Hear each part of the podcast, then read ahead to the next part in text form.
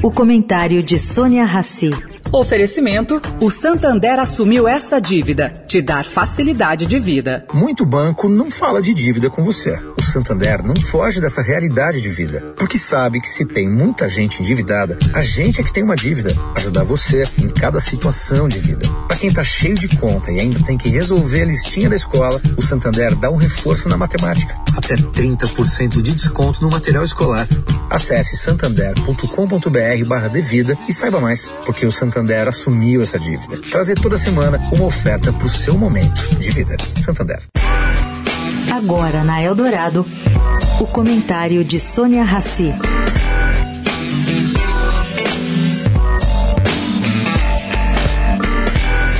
Bom, gente, Roberto Campos Neto, presidente do Banco Central Brasileiro, teve que vir a público para dizer que é contra a mudança da meta de inflação aqui no Brasil. Bom, ele fez isso ontem à noite durante o programa Roda Viva da TV Cultura.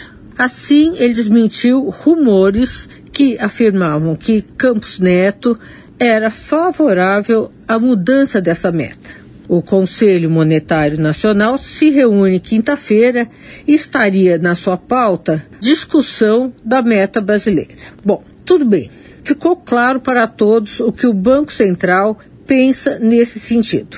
Mas não dá para entender que esse tipo de explicação tenha que ser dada por um Banco Central independente. Aliás, caro ouvinte, em muitos anos de profissão, é a primeira vez que eu vejo um presidente de Banco Central no Brasil se dispor a fazer isso de maneira tão clara. Normalmente, o responsável pelo cumprimento da meta de inflação se resguarda, mas tudo indica que essa guerra contra quem é responsável pela política monetária acabou empurrando Campos Neto a falar.